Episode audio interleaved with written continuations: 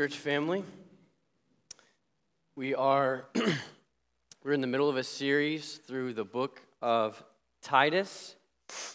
Uh, Titus is a unique book in the Bible in that the book of Titus was written to a specific person. It wasn't written to a specific church.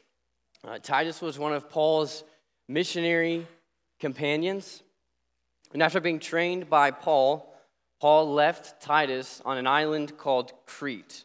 Paul left Titus on this island of Crete to put the churches there into order. To put the churches into order. The Apostle Paul had helped start a network of churches on the island of Crete, and he sent his, his protege, his child in the faith, young Titus, to go help these churches out.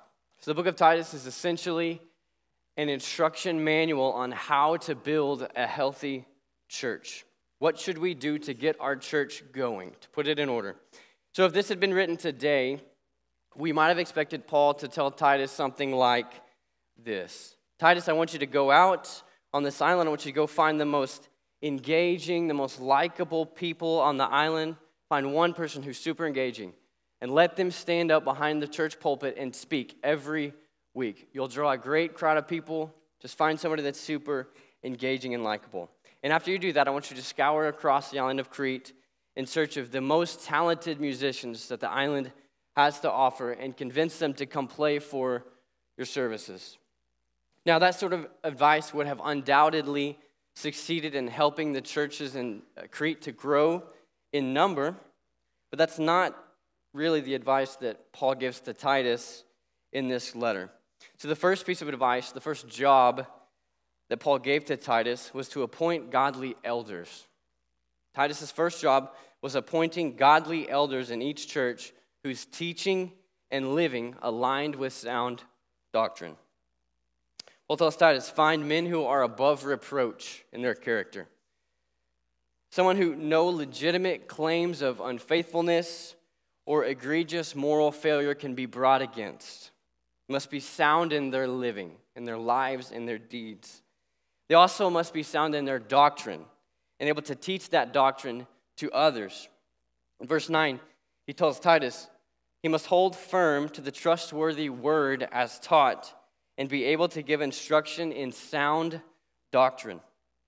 An elder, an elder must be someone who lives according to what is true and who teaches according to what is true. So there's a second aspect of this too. Elders are to, verse 9, teach sound doctrine, yes, and they're called to rebuke those who contradict sound doctrine. The elders were called to rebuke and silence false teachers who denied God both by their teaching and living. You see that in chapter 1 of verses 10 through 16. the job of these elders wasn't only to teach what is right, it was to call out, rebuke, to silence the teaching that's not right in their churches. Paul, uh, in verse 11, is describing these false teachers. He tells Titus, these guys need to be silenced. They must be silenced. They're teaching what ought not, what they ought not to teach. You need to rebuke them sharply. Their teaching was not aligned with sound doctrine. And it wasn't just their teaching, their very lives were not aligned with sound doctrine. Verse 16 of chapter 1, Paul says, These false teachers, they profess with their mouth to know God, but they deny Him by their works. They're detestable, disobedient, and unfit for any good work. And so that's how he ends chapter one. That leads us directly into chapter two, where Paul calls Titus and the elders and every member of these churches to be completely different than those false teachers. Those false teachers, unfit for any good work. Chapter 2 starts with the phrase, But as for you, as for you, Titus, you be something different. The elders in the church, you be something different. The members of the church need to be something different entirely than the false teachers. It leads to our big idea that the members of a church adorn the gospel as they participate in sound teaching and sound living. The members of a church adorn the gospel as they participate in sound teaching and sound living. And so we're going to jump into our text this morning, Titus chapter 2, verses 2 through 10. Paul says, Older men are to be sober minded, dignified, self controlled, sound in faith, in love, and in steadfastness. Older women, likewise, are to be reverent in behavior, not slanderers or slaves to much wine. They're to teach what is good, and so train the young women to love their husbands and children, to be self controlled, pure, working at home, kind, and submissive to their own husbands, that the word of God may not be reviled. Likewise, urge the younger men to be self controlled. Show yourself in all respects to be a model of good works, and in your teaching, show integrity, dignity, and sound speech that cannot be condemned, so that an opponent may be put to shame, having nothing evil to say about us. Bondservants are to be submissive to their own masters in everything. They're to be well pleasing, not argumentative, not pilfering, but showing all good faith, so that in everything they may adorn the doctrine of God our Savior. God, we love you. God, we're grateful for your word. God, we're grateful for the book of Titus and what it teaches us as a church how to live and teach according to sound doctrine. I pray that you would, by your Spirit, would convict us and help us to understand your word rightly this morning. Amen. So we're going to start off with a, a test this morning. Know everybody loves tests. It's going to be a group test, okay? It's going to be a test about phrases. It's going to be really easy, I promise four phrases, and I'm going to say the first part of the phrase, and I want you to help me finish the phrase. So you have permission to talk out loud. We're going to see if you guys can make 100 on the, the phrase test, okay? So the first phrase, if you know it, you join in when you can, is that actions speak louder than words. Very good. Everybody's making 100. Question number two, or sorry, phrase number two. If you're going to talk the talk, you got to walk the walk. Right. Still making 100. Two for two. Sticks and stones may break my bones, but words can never hurt me. Y'all are awesome. Three out of three. One more to go. We already got at least a 75. Three. One more to go. Last one. Do what I say, not I do, right? Do what I say, not what I do. I'm not really sure if the Apostle Paul would have ever said that last phrase. Do what I say, not what I do.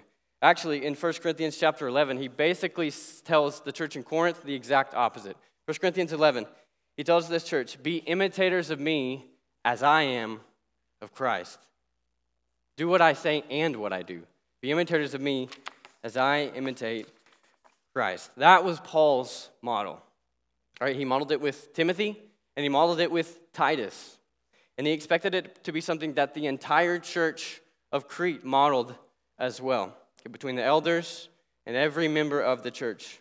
Imitate me as I imitate Christ. So, what does it look like when an entire church is committed to this? When an entire church is committed to sound teaching and sound living? So, a few introductory notes before we get to the first point on your handout about these lists of commands that are given to different age groups and different genders. The first is that these lists are meant to be illustrative, not exhaustive meaning he didn't list every single command that he could have given to older men or younger men or older women or younger women. He's, this is simply illustrative of the types of characteristics, the types of things that these people should be doing. These groups should be doing these things, but it's not an exhaustive list. Another thing to note is that just because a command is given to one group doesn't necessarily mean it's only for that group. For example, older women are the only group given the command to not become slaves to wine. The rest of us don't get a pass on that. We obviously have to obey that too. Okay, so just because it's given to one group doesn't necessarily mean it's, it's not applicable to all. Some are specific to each group, but some, most actually, are applicable to all, all groups. The third one, uh, almost all of the requirements given to elders in chapter 1, you, you see somewhere here in chapter 2 given to all the people in a church. So you might say, well, except for teaching. Actually, teaching is commanded here in chapter 2. Not necessarily from a pulpit giving a sermon, but everybody is called to teach in some capacity. The last one is that this pattern isn't necessarily universal. Okay, there can be wise younger men and there can be unwise older men. But for the most part, wisdom comes with age. The general pattern given in the Bible is Titus 2 older men teaching, discipling younger men, older women teaching and discipling younger women. So, what does this look like? What does it look like when an entire church is committed to sound teaching and sound living? We'll start with the men. It looks like older men leading by example and younger men learning how to lead. Older men leading by example and younger men learning how they should lead. So, as I read through this text this week, one of the questions that kept popping up in my head was how do you know which side of this spectrum you're on? How do you know if you're still on the younger man side or if you've moved into the older man side? So I thought probably would be wise of me to ask somebody older than me. That seems to be what this text recommends, seeking wisdom from older people. Uh, that's the pattern given. So as I was thinking about who I could ask, into my office popped in GPaw. You might know him better as Cody Lyon. Cody Lyon, church janitor. So I thought, you know, this is great. This must be a sign from God that I'm supposed to ask Cody what this text means. So I asked Cody, which side of this are you on? Are you on the younger side still, or have you moved over into the older side? Cody, in his profound wisdom, he said, Neither. I'm middle aged. That I'm middle aged. I'm not young side, I'm not on the old side, I'm middle aged. So, all of you middle aged people, you guys can go ahead and take a nap. This is not addressing you. No, just kidding. Actually, I think which side of this you're on can be contextual. Okay? To some of you here this morning, I am younger than you. I'm a younger man. To some of you here this morning, we're in this section, I'm an older man. I'm older than you. When I'm upstairs teaching youth, I have my older man hat on, teaching hat on. When I'm at uh, like a men's Bible study, I'm usually one of the younger people, so I'm more quiet and slower to speak and quicker to listen. So I think both can apply to you at different times, even though you might be the same age, right? So, men, we're going to just address men, all of us, because you could be both of these depending on the day, okay? When we find ourselves in a situation where we have an opportunity as an older man to influence younger men, what should we do? We should do what verse 2 says. We should lead by example. Okay, we should be sober minded, dignified, self controlled, sound in faith and in love, and in steadfastness. While saying, older men, your lives ought to exemplify the God that you serve.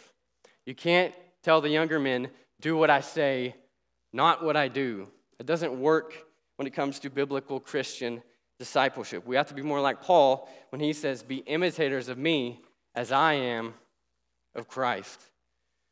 Don't just tell younger men what to do, they need to see it in your lives. They need to see it in your teaching, in your words, and in your living, in your deeds.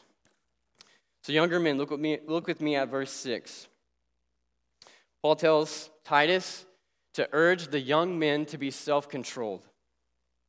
And then in verse 7, he starts talking directly to Titus as a younger man. He says, Titus, as a younger man, show yourselves in all respects to be a model of good works. Saying, Titus, you and the other young men, you guys don't get a pass on this stuff. Like sometimes in our society, we give young men a pass. Like until they reach a certain age, they're allowed to act a little foolish. Like, oh, boys will be boys. You know, Paul's saying, even as a younger man, you have to honor Christ with your life. And he even gives young men the command to teach. I would have expected that to come to the older men teaching the younger men, but it's even given here to the younger men. Younger men, if you want to become a good teacher, find a godly older man who can mentor you. Someone who might not even have the same hair color as you anymore. Someone who might not have been born in the same century as you. Someone who you might have nothing in common with other than your shared belief in the gospel. You might think you have nothing to gain from a, a cross generational uh, relationship with somebody. Social media, culture certainly tells us that is true. It's the, old, the older people that's the problem. Actually, it's the younger people that's the problem. Think about this in a, in a divided church. In a divided church, younger people often say, if we could just get rid of the older, older people, eh, we could, we could update the music, we could finally, you know, paint, get rid of the nasty carpet, we could get with the times, right? We need to get rid of these older people that are standing in our way of this. That's the problem with the church.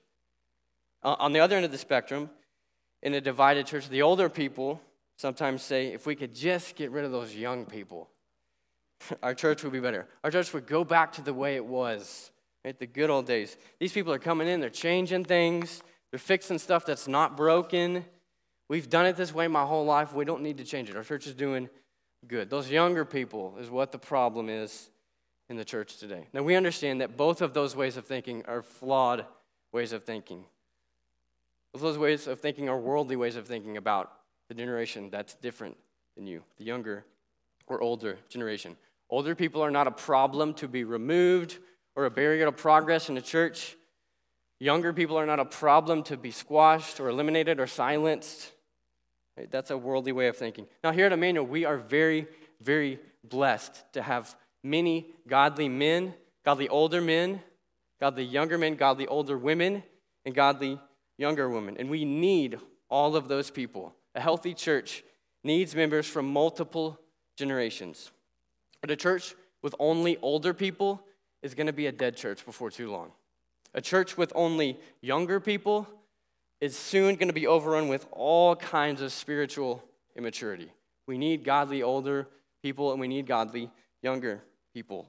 Older men and younger men, we need you. We need you both for the sake of the gospel. We need older men leading by example and younger men learning how to lead. And so, after starting with the older men, Paul moves to address the women in these churches. So, what does it look like when the women in a church are committed to sound teaching and sound living? It looks like older women training the next generation and younger women serving their families. Older women training the next generation and younger women serving their families. So, again, Paul advocates for this multi generational model of discipleship the older women discipling the younger women.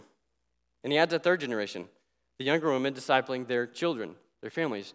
Older women discipling younger women, younger women discipling their families. You got three generations of discipleship there. And so, just like he does with the older men, when he addresses the older women, he starts first with their own personal lives, their own personal walk with the Lord. He tells the older women to be reverent in behavior, not slanderers or slaves to much wine. And then he tells them, You are to teach what is good, and so train the young women. Again, it's not the do what I say, not what I do model. It's the imitate me as I imitate Christ model. So, what are the older women primarily training younger women to do? Verse 4 says, Younger women should love their husbands and children, they should be self controlled, pure, working at home, kind, and submissive to their husbands. So if you want to offend somebody really quick this afternoon, just go ahead and post these verses on your Facebook and say nothing else. Just post, women should work at home, be submissive to their husband. Just post that and say nothing else. These are not popular ideas in our culture today. They're not popular, but they are presented here in our text, and so I feel the need to address, address them. So let me say a couple things before we move on. Um, Paul's instruction for young women to work at home is not an exclusion from working outside of the home. Okay, Christian wife, Christian mother, you can be obedient to Titus 2 and have a job outside of your house. You don't need to feel guilty of that. Okay, Paul's not saying a woman can never have a job outside of the house, but he is saying that your work in the home is more important than that. Your work in the home is your most important, your primary work as a Christian wife, as a Christian mother. Your work inside the house is more important than anything that you could possibly do outside of it. Those of you who don't work outside of the home, you stay at home uh, mothers, you don't need to feel guilty either. Okay? Our world can sometimes uh, shame stay at home moms, make you feel tempted to think, well, you, aren't you wasting your talents? You're not getting to pursue your dreams, pursue a, a career. And people might ask, don't you want to pursue something more fulfilling in life, something more meaningful? Aren't you tired of changing diapers every day? Aren't you tired of picking up toys? Aren't you tired of wiping butts? Christian mothers do not buy the lie that that stuff is not meaningful. That is the most important thing you could do in your life is training and discipling your kids in the faith. So you can be obedient to this call to work in your home, whether you have a job outside of the house or you don't. So the next kind of controversial issue to the women is the submissive part. It calls women to be submissive to their husbands. Husbands, you are the spiritual leaders of your family, but that doesn't give us a right to be jerks. Okay, it doesn't give us that right to do that. We're called to love our wife the same way that Christ loved the church and laying down his life for it. In Colossians chapter 3, immediately after telling wives that they should submit to their husbands, he addresses the husbands. Verse, chapter 3, verse 19. He says, Husbands, you should love your wives and do not be harsh with them. Do not be harsh with them. So, the biblical model is that husbands are the spiritual leaders and wives are to submit to that, but that doesn't give husbands a right to be jerks, and women are not doormats, okay? So, we're going to move from those controversial issues to the next highly controversial issue in Titus chapter 2, in verses 9 and 10, where Paul talks about slaves and masters. In the ESV, it uses the word bondservant. Okay, bondservant. It's, it is okay to admit that in the Bible, in biblical times, there were slaves. Think about God's people, uh, the nation of Israel, in the book of Exodus. They were slaves in Egypt. Okay? Slaves in Egypt until God rescued them basically through the Exodus.